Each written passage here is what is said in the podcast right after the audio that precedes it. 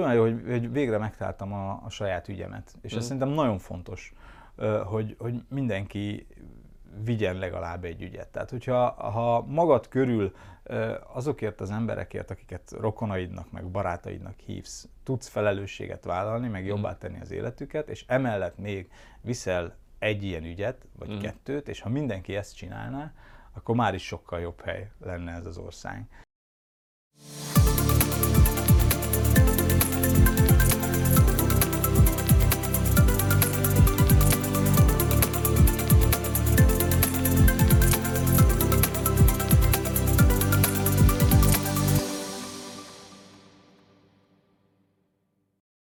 Sziasztok! Sok szeretettel köszöntök mindenkit céges podcastunk új adásában.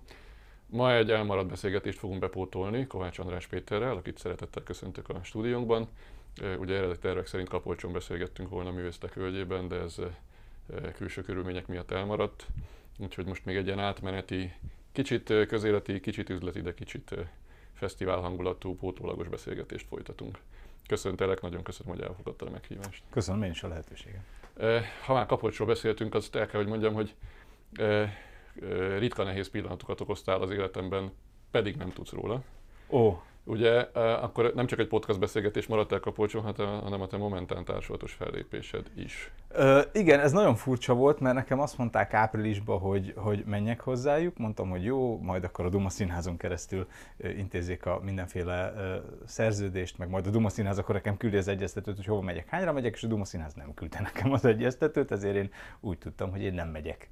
De nem ezért okoztál nehéz pillanatokat, mert nem jöttél önmagában, mert én ott csak családtagként vagyok lenni ja. egyébként. A feleségem a főszervező, de hát én már csak szórakozni járok. De hogy ez az momentán társadalomnak az utolsó pillanatban derült ki, hogy, hogy Kovács András Péter nem lesz, és hát ilyenkor szétnéznek, hogy úristen, kivel lehet pótolni. Valakit fel kell üntetni a színpadra, akit úgy ismer is a közönség, és kaptam egy meghívást, hogy ugorjak be Kovács Tényleg? András Péter helyett. Tényleg? És beugrottál? Nem ugrottam be, hál' Istennek, ez csak pár órát jelentett ez a stresszes állapot, mert nagyon kevés előadásra érzem úgy, hogy nem fog tudni megfelelni. De hogy egy vicces ember helyett én kiüljek a színpadra, akit alapvetően komoly és szikár, racionális embernek ismernek az emberek, na attól rettentően hát beszorogtam. Lehet, hogy megfelelő fényviszonyok között el lehetett Lehet, hogy viccesnek tűntem volna, igen, de nem utána Lovasi András vállalta igen, a, a beugrást, úgyhogy nekem csak pár óra ilyen izgalmi állapot volt. Hogy Ó, nem, ott valami, valami kommunikációs félreértés volt, mert én nem tudtam, hogy megyek, ők tudták, hogy jövök, de velem nem egyeztetett senki, aztán aztán nem. Mindegy, ezt egyszer megbepótoljuk, de ekkor tanultam meg, hogy, hogy azért azért nem biztos, hogy olyan könnyű az, amit ti csináltok. Tehát amikor ez a, ez a kérés jött, hogy na akkor ugolj be Kovács András Péter helyett, már sokféle beugrásra kértek már fel, már pénzügyminiszternek is voltam beugró, meg sok minden Igen. másnak de Kovács András Péternek nem mertem volna olyan könnyen beugrani, úgyhogy örülök, hogy Lovasi András kimentett. Na hát igen, pénzügyminiszterség ez kevesebb humorérzékkel. Az biztos, oda, oda ez pont, pont nem árt, ha nincsen. Igen. De nemrég mesélted, hogy alapvetően már nagyon régen találkoztunk. Igen, igen, ezt még kamerákon kívül mondtam, hogy Aha. mindketten az ELTE Állam és Jogtudományi Karának Igen, mindketten pálya elhagyó jogászok vagyunk. gazdagítottuk, csak pont, pont eltolódással, és én amikor felvételi előkészítőre jártam, még az utolsó gimnáziumi évem előtt nyáron volt egy tábor, ahova lejöttél te is, mert te is tartottál felvételi előkészítőt, és hát te már ilyen sok-sok-sokat, sok-sokat éves voltál akkor. Ez hányban volt, emlékszem? Ez megmondom neked, hogy volt 90, nem, hogy 96-ban érettségiztem, és akkor ősszel kezdtem el járni a jogikarra, és ez 95 nyarán volt. Uh-huh. 95 nyarán volt, Kecskemét mellett egy, nem tudom, valamilyen kollégium, vagy nem tudom, valami, valami kis Igen, igen, ez a kollégium volt, én 96-ban végeztem, tehát ez nekem valóban már az utolsó évek egyike volt. Igen, és ott volt nálam egy szájharmonika, mert hogy én a gimnáziumi blues zenekarban harmonikázgattam, és akkor te azt elkérted, belefújtál, és akkor rájöttem, hogy ahogy én tudok szájharmonikázni, az még közel se olyan jó. És nem tudom, hogy azóta neked még tart ez a... Én szájharmonikáztam sokat azóta. hát most már csak hébe-hóba egyszer-egyszer ugrok be, de nekem mostanában is volt még blues zenekarom. Aha. Úgyhogy valóban sok, sok furcsa ilyen közös pont van ezek szerint a pályánkon. Ezt tőlem mindig megkérdezik, ezért én is megkérdezem tőled, hogy a te jogi egyetemen gondoltad volna, hogy azt fogod csinálni végül, amit most csinálsz? Nem. Egy, hogy itt ülök veled szemben. szemben nem jutott. Nem. Uh, igen, hogy ezóta eltelt 95 óta, nem tudom én, már majdnem 30 év, és így jóval kevesebb hajjal itt ülünk itt távol a jogi szakmától. Nem, egyáltalán nem. Én úgy mentem a jogi egyetemre, hogy nem, tehát én első generációs értelmiségi vagyok, a szüleim munkás emberek, és én tudtam, hogy én abból a közegből ki akarok törni, és azt is tudtam a gimnáziumi tanulmányaimból, hogy a nyugatosok közül nagyon sokan jogászok voltak, és hogy akkor ezek szerint a jogi diploma ez egy ilyen jolly joker, amivel az ember még bármilyen értelmiségi munkát is mhm. végezhet. Úgyhogy én eleve úgy mentem az egyetemre, hogy nem leszek jogász, aztán ötöd évre megtaláltam azt a jogterületet, a médiajogot, meg a jogtörténetet, ami viszont érdekelt annyira, hogy el tudtam képzelni, hogy azoknak a kedvéért mégis jogász leszek, aztán mégsem lettem jogász. Úgyhogy mindig az első megérzésre kell hallgatni. Megpróbáltad, aztán mégse. Igen. Mi, mikor állt be ez a fordulópont, vagy mi volt az igazi motiváció, amikor rájöttél, hogy te valami mást akarsz?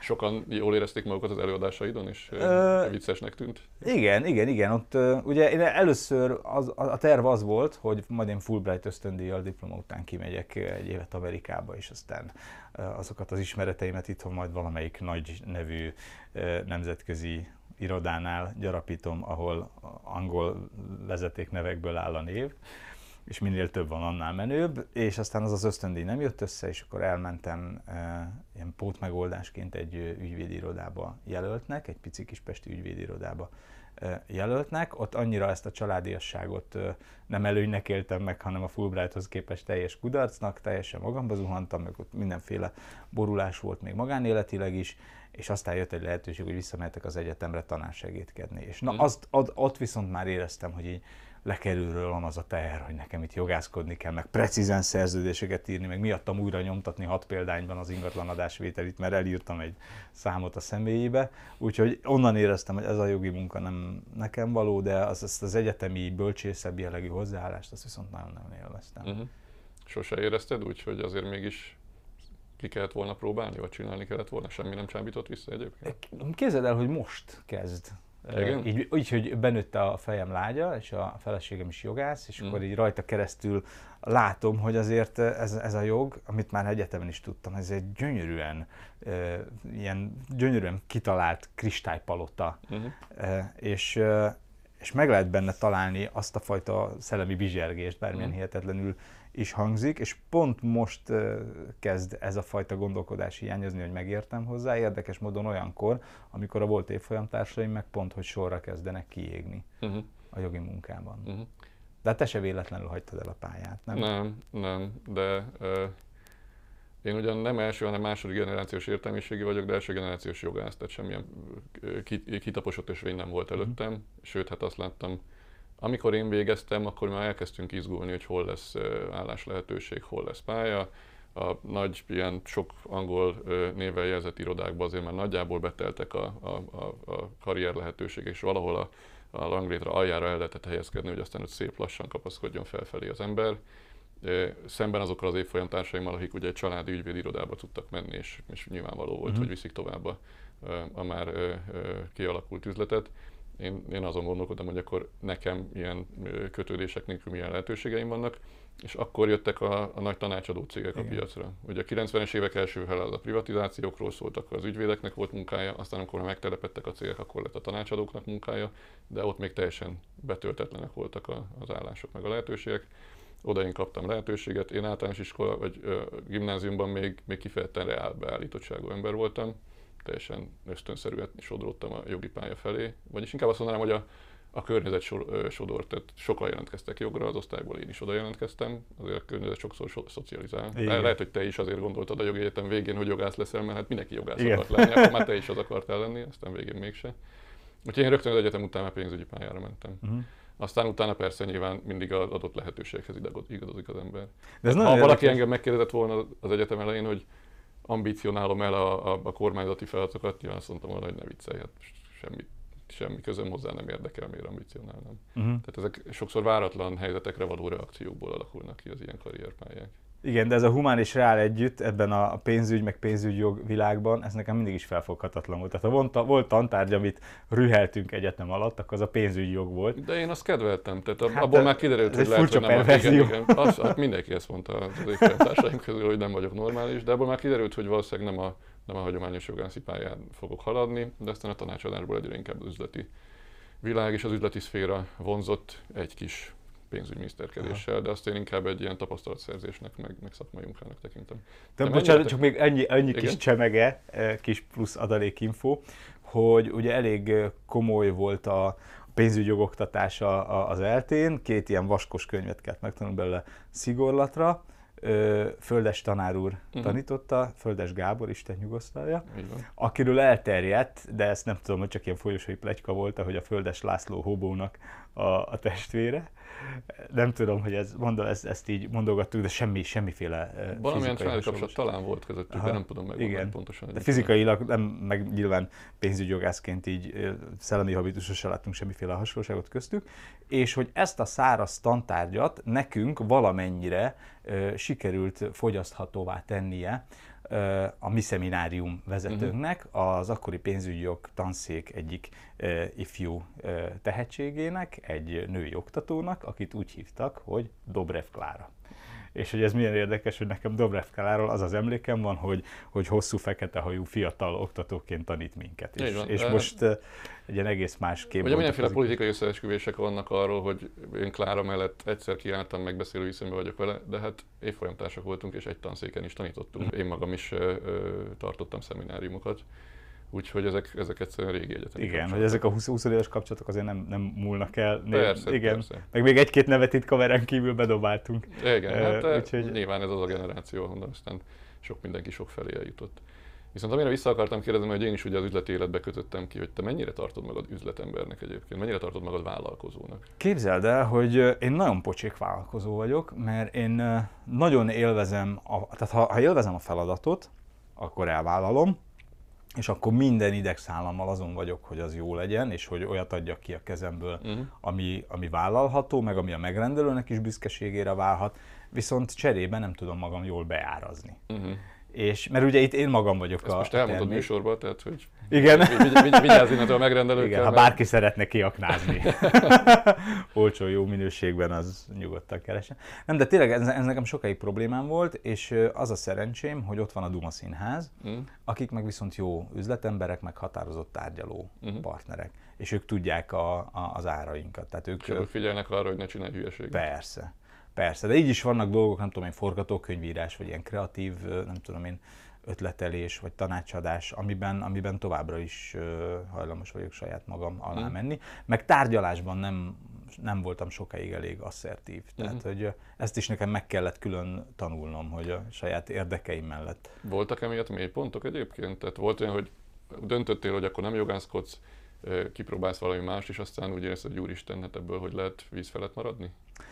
Ilyen nem volt, mert nálam egyből a, a jogi karról csorogtam át ebbe a, a humor dologba, tehát mm. ilyen, ilyen vállalkozói próbálkozásaim, ötleteim nem voltak, mert erre teljesen alkalmatlanak mhm. tartottam. Mm magamat, azt tudtam, hogy hogy kell egy KFT-t megcsinálni. Hiába tanultuk meg egyetemen, de hogy így a, a, így a gyakorlati az, tehát hogy abból majd így, hogy, tehát hogy, hogy, hogy, hogy ehhez a fajta vállalkozói, vagy ettől a fajta vállalkozói szemlélettől én, én pokolian távol álltam. És akkor a Duma színhez mindig egy ilyen burkot igen, igazából. Igen, és aztán ahogy, ahogy így, nem tudom én, nőtt a, a hírünk, meg nekem is, ahogy így a nevem egyre bejáratottabb lett, nyilván úgy érkeztek különböző megkeresések, meg vontak be különböző projektekbe, amiket aztán be kellett áraznom. De mm. nem volt a fejemben egy ilyen kész termékpaletta, hogy mint egy grafikai cégnél, hogy én ezeket a szolgáltatásokat tudom ennyire, és aztán építgetem az ügyfélkörömet, hanem ez így mindig magától alakul. Tavaly úgy tűnt, hogy felhúztad magad egy Forbes cikken. Ó, nagyon. De akkor jól éreztem abból a Facebook posztól, hogy ott dühös voltál. Dühös. Igazából.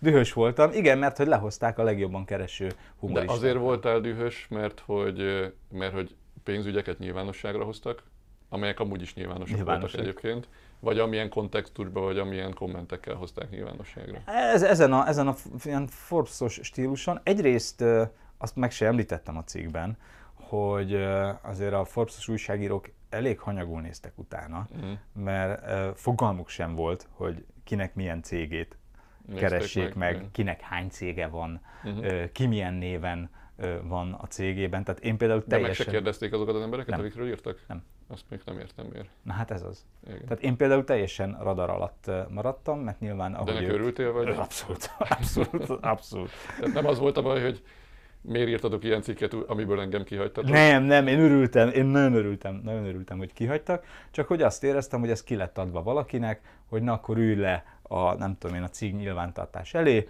gépelt be azt, hogy Aranyosi Péter, és amelyik cégnél kiadja, hogy mm. ő az ügyvezető, akkor annak kér le a, a, a nem tudom én, adatait. De az, az, hogy esetleg nem tudom én, nem Aranyosi Péter nevén van a cég, nem úgy van a cég, hány cég van Aranyosi Péter, stb. Mm.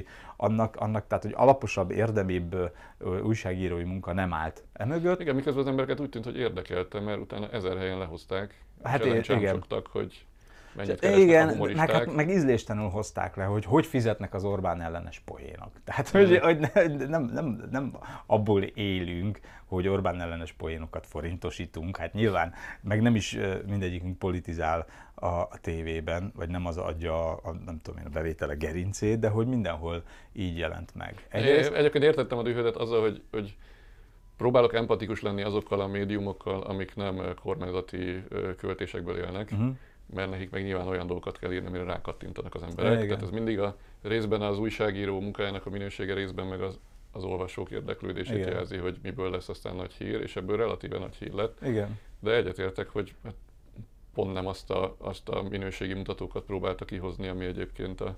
Mert én azt gondolnám, hogy egy humorista esetében mondjuk a nézettség, a látogatottság, az lehet, hogy egyel fontosabb mérőszám. Hát igen, melyik, hogyha lekérjük... mekkora, mekkora igen. bevételt realizál. Ezzel szemben, ha a forma megnézem mondjuk azt a területet, amivel mi foglalkozunk, ott is startupokról is vannak mindenféle sikerlisták, csak nem tovább provokálni akarlak, de ott egy dolgot nem hoznak ki, hogy mennyi a bevétel a startupnak. Tehát az nem minősítési szempont egyébként, Aha. hogy a, a konkrét vállalkozás az, me, az mekkora bevételt produkál, ez teljesen uh-huh. figyelmen kívül van hagyva mindenféle egyéb ilyen puha szempontok, mennyire népszerű, mennyire innovatív, milyen befektetőket tudod gyűjteni maga köré, stb. stb. Uh-huh. Ezek szerint rangsorolják őket. Szemben a humoristákkal a bevételek azok ott nem számítanak valamiért. Igen. A humoristákat meg bevételek szerint rangsorolták. És nagyon érdekes, mert ugye nyilván ezt megcsinálják Amerikában is. Tehát, hogy ott ugyanúgy tudják, hogy a top humoristák mennyit keresnek, meg nyilvánosságra hozzák, hogy Louis C.K. 2011-ben online árusította a saját estjét, és akkor az első 12 nap alatt 1 millió dollár folyt ebből be, uh-huh. ebből 4 nap alatt fél millió dollár és akkor az egy hír, de nálunk egész mások a léptékek, tehát bár ez is, ez is komikus, hogy mennyivel másabbak a léptékek. Másrészt pedig nem, tehát hogy ez nem, nem olyan szempontból nem lehet anyagi sikeren, vagy, vagy éves, nem tudom én, mérleg alapján mérni a mi sikerünket, hogy akinek több pénze van, vagy többet kaszált, az a sikeresebb, mert én például meghúzom a határt, és azt mondom, hogy köszönöm szépen, nekem ennyi fellépés elég, uh-huh. cserébe viszont tudok töltődni, meg magamhoz térni, meg uh-huh. nem kiégni. Uh-huh. És azt szerintem sokkal nagyobb erény, hogyha valaki azt tudja mondani, hogy, hogy ami neki van, az, az, az elég. Persze, ez rendes, és... rendes kontextusban van tálalva, tehát nem Igen. egy minőségi rangsorként mutat be bármilyen újságíró egy ilyen helyzetet, hanem egyszerűen tényszerűen bemutatja az, az máshogy jön ki, mint hogyha, mint hogyha azt mondjuk, hogy ő sokkal viccesebb, mert sokkal többet keres. Igen, és mondom, hogy egyes kollégák meg kifejezetten nagyon-nagyon alul lettek lőve azzal, hogy figyelmen kívül voltak, hogy még két másik cége van. Igen. Azt szerinted baj, vagy az zavar, téged zavar egyébként, hogyha úgy nagyjából tudják egymásra az emberek, hogy ki mennyit keres, meg hogy alakulnak a pénzügyei? Hát ez, ez az első, ez egy ilyen kezdeti sok, vagy ja, kezdeti döbbenet. De aztán ezen túl lesznek az emberek, és akkor tudomásul veszik. És a tavaly megjelent, hogy nem tudom én, XY humorista 100 milliót keresett, az nyilván egy döbbenet, de ha idén megjelenik, hogy 105-öt, akkor max azt gondolják, hogy na jó van, kicsit ügyesebb volt, mint tavaly, de már, már nincs az a sok. Uh-huh. Úgyhogy nyilván ez részemről is csak egy ilyen kezdeti sok volt, és aztán tudomásul kellett venni, hogy innentől kezdve az évről évre megjelenik. És valószínűleg szerintem a munkahelyeken is, mert nagyon sok helyen ugye diszkrét a, a kollégák fizetése, ott is csak egy ilyen kezdeti sokkal járna, ha megtudnánk, hogy Igen, vannak országok, ahol ez természetes, tehát vannak országok, ahol sokkal transzparensebb, és, és nem nincs benne hitolni való. Nem vagyok benne biztos, hogy az segíti a fejlődést, hogyha ez mindenhol Aha. el van titkolva, vagy, vagy így képmutató módon van kezelve, de nem pont a humoristák az elsődleges szegmens, ahol valószínűleg itt rendet kéne tenni. Hát de egyébként, sok más helyen, igen, de sok más helyen is... érdekesebbek lennének a valós kereseti viszonyok és adatok. De nálunk is volt már ilyen, hogy nem tudom én tévéfelvételért mennyit, mennyit kérsz. Tehát körbe lett írva, hogy nem tudom én az estedet mennyire adod el tévéfelvételre, uh-huh. és akkor mindenki megírta azt az összeget, amiért még jól érzi magát, és ott is történt némi szivárgás, óriás, valaki elszólta magát, nem tudom, és nálunk is volt ebből egy ilyen kis pici vihar a biliben, hogy igen, hogy akkor ő neki miért adtak annyit, amikor nekem ennyit. Mi? Azért, mert ő annyit kért, és neki megadták, legközelebb kérsz te is, hogy neked is megadják. De hogy én is végig gondoltam ezt higgadt fejjel, hogy én mondtam be azt az árat, amit bemondtam, én azért az árért jó leső, uh-huh. érzéssel adom oda munkát, nem érzem magam becsapva, és most csak és kizárólag azért érzem magam becsapva, mert tudom, hogy hozzám képest a másik mit mondott. Amíg nem tudtam, addig halálosan boldog voltam vele. Legközelebb, legfeljebb te is mást mondasz. Hát, Vagy nem? Nyilván ezek után az ember már egyel, egyel éberebb, de hogy ilyenkor nem, tehát fölösleges irigykedni, vitatkozni, vagy, vagy megbánni a döntésünket, mert tehát ennek az információnak a hiányában egész ideig teljesen boldogok voltunk, akkor nem hiszem, hogy ennek az információnak a fényében kiderül, hogy rosszul döntött. Persze, persze, ezek ilyen pillanatnyi lelki megrázkódtatások. Igen, de ezen az ember túl van, aztán megy tovább minden, és, és továbbra is azért csináljuk, tehát az élvezetért csináljuk persze, ezt a dolgot. Persze, de ezt örülök, hogy ezt elmondott többször is, mert egyébként alapvetően ez az elsődleges értékmérő. Uh-huh. Bödös Libinek a mostani felfordulását a Librivel kapcsolatban mennyire követted? Hát csak olvastam a cikket, ugye az Index cikket, ami hivatkozott a Válasz Online-os cikkre, aztán olvastam a Válasz Online-os cikket, hogy ugye ő kiadta a könyvét a Librinél, amely Librit ugye megvette az MCC, és hogy többen a szemére hányták, hogy, hogy micsoda áruló, hogy, hogy továbbra is a, a Librinél marad. De hát ahogy ő mondja, addigra már kész volt a, uh-huh. a könyv. Tehát, hogy... Mennyire találkoztok ilyen dilemmákkal egyébként? Ez a hol lépek fel, hol adom ki a könyvemet? Ö, hát mi, mi egyáltalán nem talál. Tehát, hogy, hogy a, az a első műfá... ilyen eset igazából? Hát nyilván a művelődési házak azok ugye városi önkormányzati kézben vannak, de nyilván az intézményvezető annak adja bérbe a termet, akinek akarja, annyiért, amennyire akarja. Mi oda hmm. megyünk, kifizetjük a bérleti díjat, megtartjuk az előadást, megveszik rá a jegyet, mindenki boldog, nekem halálosan mindegy, hogy, hogy milyen oldali vezetés van a hmm. városban, és a városnak is halálosan mindegy, hogy én oda megyek-e vagy sem. Tehát az én személyemmel kapcsolatban még ilyen, nem tudom én, restrikció, vagy, vagy ilyen kritika nem merült fel. Igen, hát egyre kevésbé vagy aktív a, a politikai humorban amennyire én követem, tehát nyilván a, a Bödős Tibi ebbe azért erős aktivitást mutat, de nem tudom, hogy Ritkai Gergő mondjuk a környezetvédelem oldalán bizonyos mm-hmm. ügyeket felkarol, te meg az amellett, hogy nem tudom, hogy választásra bíztatsz, vagy választásra való részvételre bíztatsz egy-egy videóban, azért alapvetően maximum ilyen közös humorizálásokban vettél részt, mhm. amennyire én láttam eddig, és alapvetően más dolgokkal foglalkozol. Hát és ez csalóka, mert te is ezt látod, meg az emberek jó része, jó része is ezt De ezt nem, nem minősítésként, vagy nem szemrehányásként mondtam, szerintem mindenki azon humorizál, amin, uh-huh. amin tud humorizálni, meg amin, ami, amivel, amivel egyébként nap, naponta foglalkozik. Mhm.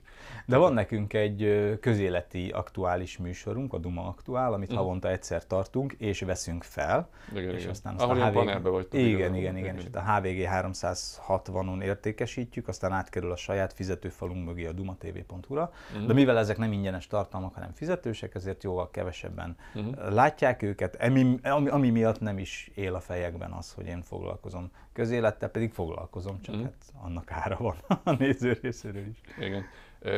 De mi, mitől alakult ki ez a habitus egyébként? Tehát, hogy miért van az, hogy te egyre kevésbé, még ha foglalkozol is? Azért, mert van egy hogy, hogy miért foglalkozom vele, vagy miért foglalkozom vele miért keveset? Miért kevésbé? Ezt csak azért kérdezem, mert uh-huh. én a kabaréval még gyerek fiatal koromban ismerkedtem meg a szocializmusban. Uh-huh. És azért akkor a rádiókabaré az kifejezetten egy ilyen, egy ilyen feszültséglevezető terep volt. Tehát ott, ott tényleg a, a, a társadalmi feszültségek minden vetülete előjött, és láthatóan az az, az, az ilyen közös reflex alakult ki, hogy csomó minden nem tetszik, csomó minden frusztráltak vagyunk, és akkor a kabaré az a helyszín, ahol, ahol ezt úgy közösen kinevethetjük magunkból, és szinte minden, minden műsorban volt valami ilyen finom társadalomkritika. Ami nyilván a rendszerváltás után egy kicsit kikopott, mert hát azt gondolta a társadalom, hogy kezébe vette a dolgokat, és, és végre akkor maga csinálja, miért humorizálja saját magán. Uh-huh. Aztán mostanra ez mintha megint visszafordult volna, és a politikai kabarénak megint lenne egyre inkább témája és szezonja. Uh-huh. És mondom, nyilván te is foglalkozol valamennyire vele, de kevésbé, mint a többiek. Igen, mert szerintem az, hogy látsz valamit, tehát valami konkrétan a szemed előtt zajlik, és nincs rá kontrollod, az nagyon frusztráló. Uh-huh. Tehát, hogy, hogy az emberek naponta, percenként tudják olvasni, hogy, hogy mi zajlik politikailag az országban, és talán az az illúzió is megvan, hogy, hogy erre van aktív pillanatnyi ráhatásom, de nincs. Tehát négy évente így ki vagy engedve a pincéből, szavaz le, és utána menj vissza a pincébe, és ez hihetetlen frusztrációkat szül emberekben, és ez, ez, tehát ezekkel az energiákkal, amik felgyűlemlenek a lakosságban, tényleg rakétákat lehetne a marsra mm. Tehát, hogy kiírta, volt ez a, ugye amikor Novák elődék a Ferencvárosi önkormányzatról leszették a szivárványszíni zászlót, aztán visszatették, megint leszették, és aztán másnap reggel nálunk volt egy nagy zuhé, és kinéztem az ablakon, és egy bazi nagy szivárvány volt az égen, és lefotóztam, és annyit írtam alá a Facebookon, hogy előtt hozd a létrát.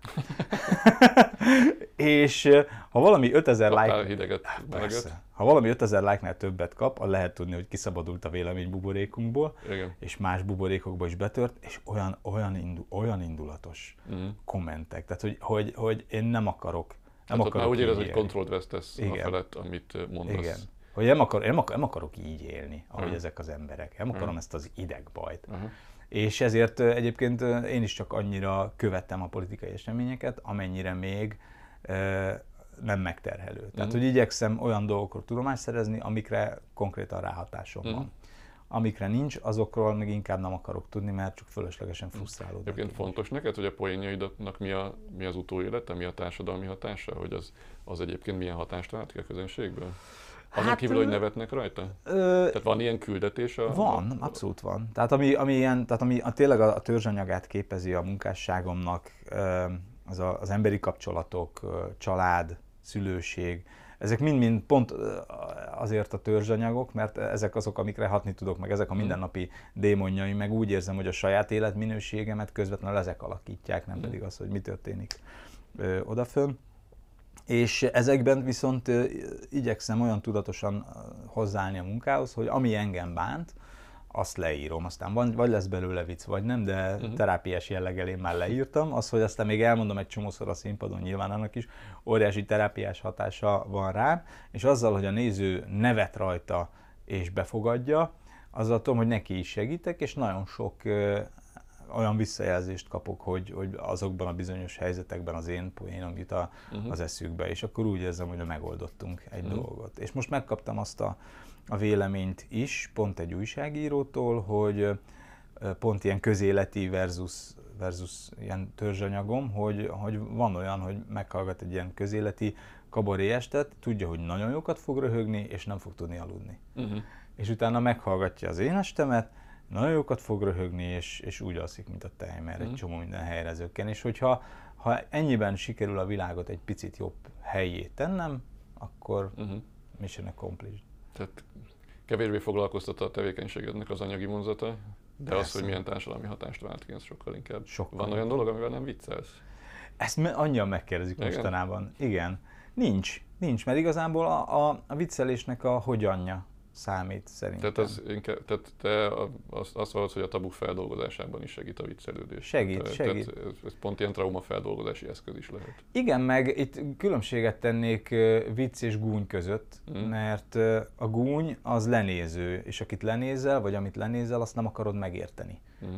Hanem, hanem elütöd egy viccel. Én mm. viszont pont azért foglalkozom valamivel, mert igenis meg akarom érteni. Mm. És ha valamivel viccelek, akkor annak akkor az azért van, mert szeretném azt a jelenséget több oldalról körüljárni, és, és igazságot, meg rendet vágni uh-huh. a kérdésben. Tehát a mostani estemben például van egy, van egy mit tudom, három-négy perces blokk, ahol az LMBTQ ügyel, meg transz ügyel uh-huh. viccelek, és nyilván érzékeny téma, mert nagyon könnyű belőle botrányt csinálni, meg, uh-huh.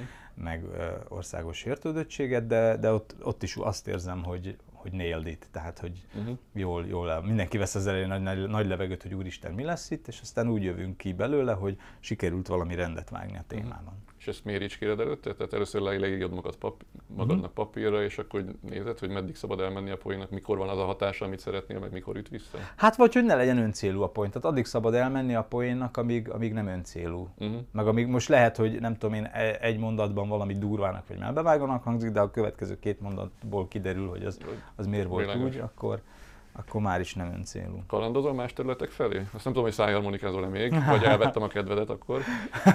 hát De... próbálgatok, meg, meg pár éve összecimbiztem nagyon Ferenci Györgyel, és akkor ő mondta, hogy meg foglak tanítani. Ja, meg, meg. Ha valaki tőle érdemes. Igen, tanulni. és akkor néha egy-két dolgot mutogat, csak most akkor mindenképp folytassuk, és akkor mondom fél évig semmi.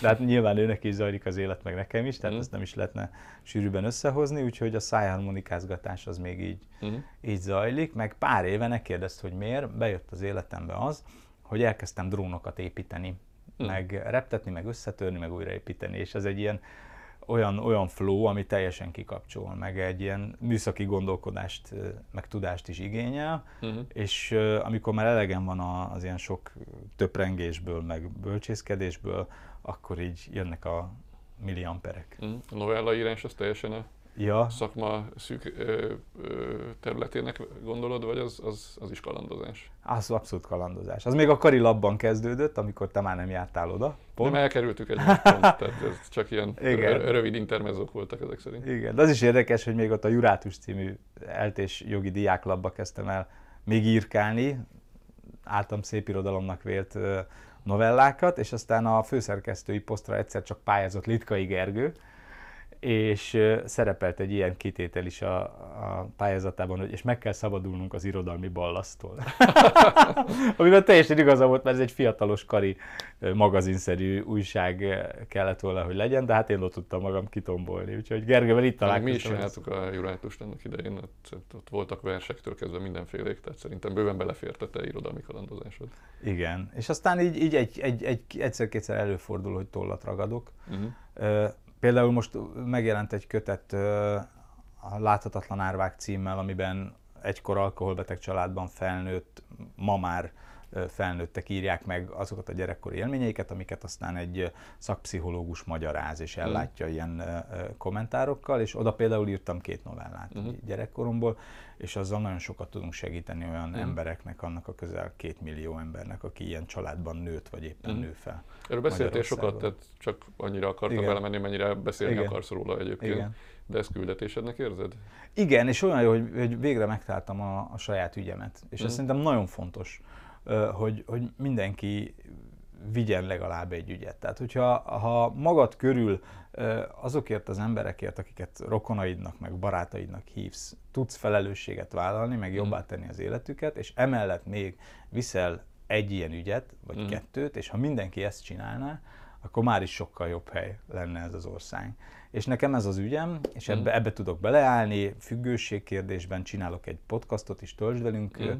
Címmel, meg, meg ezeknek a különböző szervezeteknek, akik ilyesmivel foglalkoznak, ahol tudok, segítek, megyek konferenciákra, voltam már könyvemutatón is egy ilyen rehabilitációs intézetben. Szóval járkálok, járkálok ilyen helyekre, és nagyon jó leső érzés, az a sok szeretet, amit onnan kapok, de nagyon ügyesnek kell lennem, mert én nem vagyok szakember, uh-huh. tehát nem mondhatok és nem is akarok bármit kinyilatkoztatni a témában, lehet, hogy nagyobb kárt csinálok vele, mint hasznot, plusz azért a, az ilyen túlzott aktívkodás lélekben igénybe vesz, úgyhogy meg kellett találnom uh-huh. nekem is ebben a Azt nem hiszem, hogy az kérdés lenne, hogy ezzel hasznot csinálsz és uh-huh. nem kárt. De alapvetően dolgok kibeszélése az, az, az, az mindig pozitív irányba viszi a dolgokat.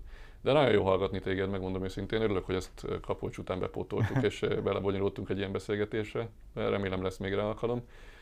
Gratulálok mindenhez, amit eddig elértél, és remélem, hogy a következő Forbes listán már nem csak pénzügyi, hanem egyéb paraméterek szerint is rangsorolják társadalmi a hasznosság. És, így van, társadalmi hasznosság, közönség elérés, és a, és a méltó helyedre kerülsz majd te is. Köszönöm, hogy elfogadtad a meghívást. Köszönöm a meghívást. Sziasztok!